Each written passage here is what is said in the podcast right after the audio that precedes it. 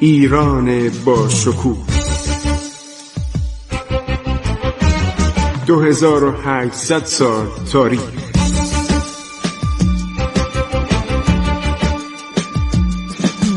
عبور از تاریخ.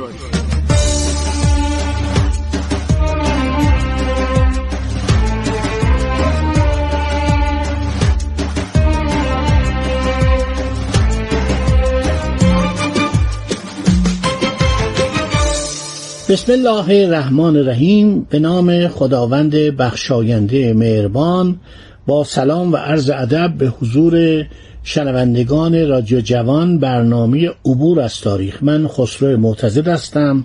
دنباله ماجراهای نادرشاه رو به عرض شما میرسانم.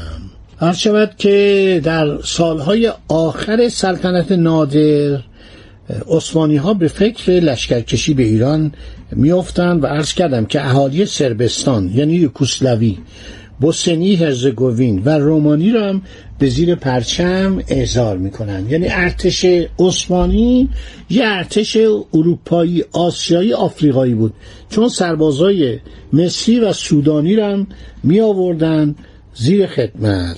قوای ترک در آسیا مرعوب شده بود. در متصدفات اروپایی سلطان نیز کسی حاضر نمیشد وارد ارتش عثمانی شود، زیرا آسیا غالباً به صورت گورستان اروپایی ها در آمده بود. نادر سرکوبی میکنه طرفداران محمد تقی خان شیرازی که فرمانده نیروی دریایی بود، فرمانده تقریباً اداری مالی بود، سابقه دریا سالاری و اینا نداشت، ولی سازمان دهنده خوب بود، خیلی مرتوجه نادر بود. بعد به نادر خیانت میکنه، ایالت فارس و شهر شیراز رو از ایران جدا میکنه. نادر هم میره و اونو سرکوب میکنه و کورش میکنه، یک چشمشو کور میکنه، خیلی اذیتش میکنه، پسراشو میکشه و جالبه که باز هم یه حکم میده و اینو فرماندار یکی از استانهای ایران میکنه.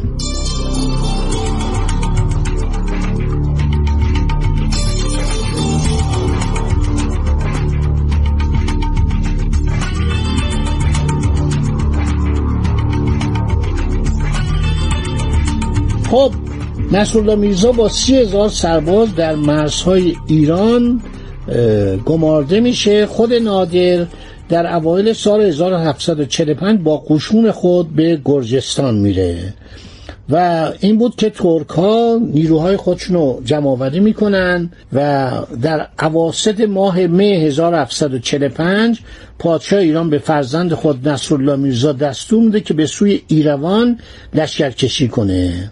دو سال عرض شود شایعه جنگ بود.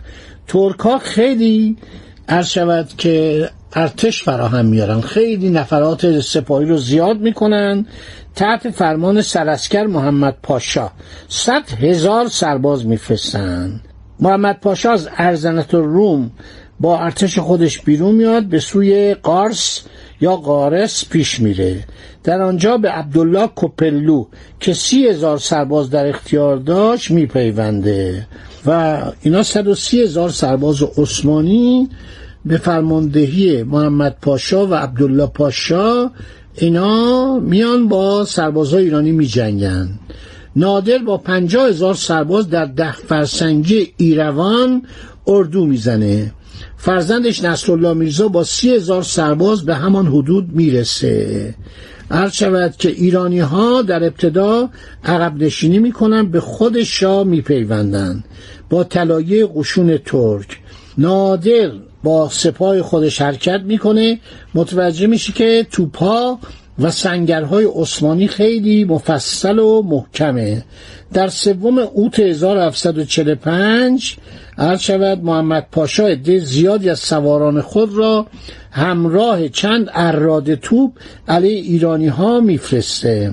قسمت عمده سپاه خود را برای کمک نگه میداره.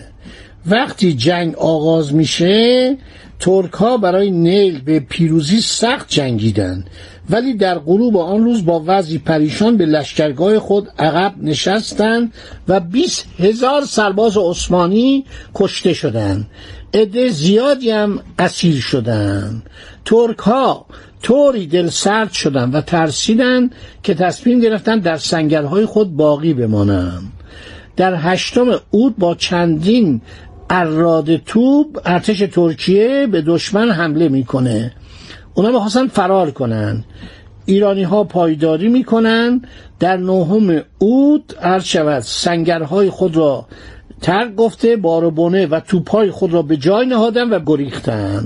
نادر دستور تعقیب میده و در پنج فرسنگی رود آرپاچای با آنها به جنگ میپردازه و سراسکر عثمانی یعنی ارتشبد ارتش عثمانی کشته میشه.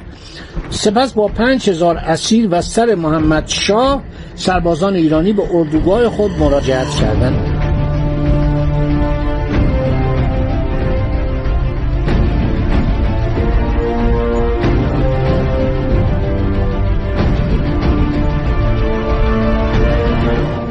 خیلی خوب، پس دولت عثمانی رو به این شدت نادر نابود میکنه و همه فرار میکنن. نادر دستور میده که اونها رو بگیرن و ترک ها اعتراف میکنن. اینو من و شما نمیگیم، اینو جاناس هانوی، این به نظر من مأمور سیاسی بریتانیا بوده، خیلی اطلاعاتش عالیه. ترک ها اعتراف کردن که بیست و هشت هزار نفر و سه پاشا و فرمانده خود را از دست دادند.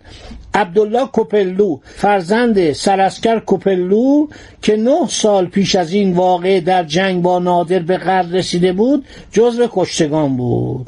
نادر در این جنگ با احتیاط وارد جنگ شد، به سربازان خود در ابتدا اجازه نداد که پس از فرار دشمن وارد لشکرگاه شوند، زیرا عقیده داشت سرباز نباید مشغول غارت شود تا مبادا دشمن از این وضع استفاده کند و بر سر آنها بتازد. سربازان ایرانی در این جنگ هشت هزار سرباز و چند سردار از دست دادند. ارتش ایران و دو رأس از اسبان نادر نیز در جنگ اول کشته شدند. باقی قوای ترک بدون باروبانه و مهمات و آذوقه و بدون نظم و ترتیب و فرمانده وارد شهر قارس یا قارس شدند، به طوری که امید پیروزیانها بر باد رفت. دشمنان بر آنان فائق شدند. ترک‌ها از این واقعه بیش از شکست‌های قبل نگران نشدند، زیرا حق داشتند فکر کنند که هر قدر نادر بیشتر وارد خاک عثمانی شود بیشتر گرفتار شورش در نقاط مختلف ایران خواهد شد. بنابراین وزیران ترک هنوز در ادامه دادن جنگ پافشاری می‌کردند و اعلامیه‌ای منتشر ساختند تا مردم را به لزوم این جنگ متقاعد کنند، تا نادر به شرایط صلحی که برای ترکیه عثمانی کمتر ننگامیز و زیان آور باشد تندر دهد. و وزیر اعظم که فرمانده کل قوا میشد در عثمانی به سپاهیان خود آماده باش داد.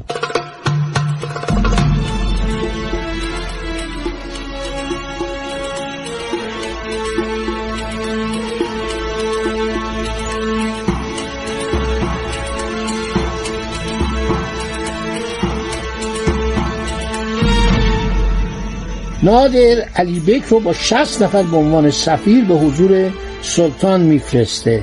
در هفدهم ژانویه هزار و هفتصد و چهل و پنج این سفیر را با تشریفات معمول به نزد سلطان بردن. عرض شود که وزیر اعظم در همان هنگام به سفیر ایران علی بیک اطلاع داد که با وجود شکست‌های اخیر محال است که دربار عثمانی حاضر به بستن عهدنامه صلح با ایران شود، مگر آنکه پادشاه ایران پیشنهادهایی کنند که بیشتر متناسب با مقام سلطان باشد. سفیر گفت من چنین اختیاری ندارم. نامه‌ای حاکی از احساسات دوستانه نادر با خودم آوردم. سلطان به او گفت صمیمانه حاضر است با ایران عهدنامه‌ای ببندد، مشروط با آنکه نادرشاه برای تحکیم اساس این عهدنامه شرط‌های مناسبی پیشنهاد کند. بعد قرار شد یه هیئت سرحدی با کمک سراسکر علی پاشا فرمانده قشون ترک و با موافقت نادر محلی را برای افتتاح مذاکرات در نظر بگیرند. سه نماینده از دولت عثمانی به ایران اومدن و عرض شود که قرار شد مذاکراتی بکنن. نادر علاقه‌ای به صلح با ترکان نداشت. در آغاز جنگ اخیر دوستانه به سربازان خود قول داده بود اگر پرچم ایران را بر فراز برج و باروهای استانبول برافرازند هدایای مناسبی از دست او دریافت خواهند کرد. خدا نگهدار شما تا برنامه بعدی. عبور از تاریخ.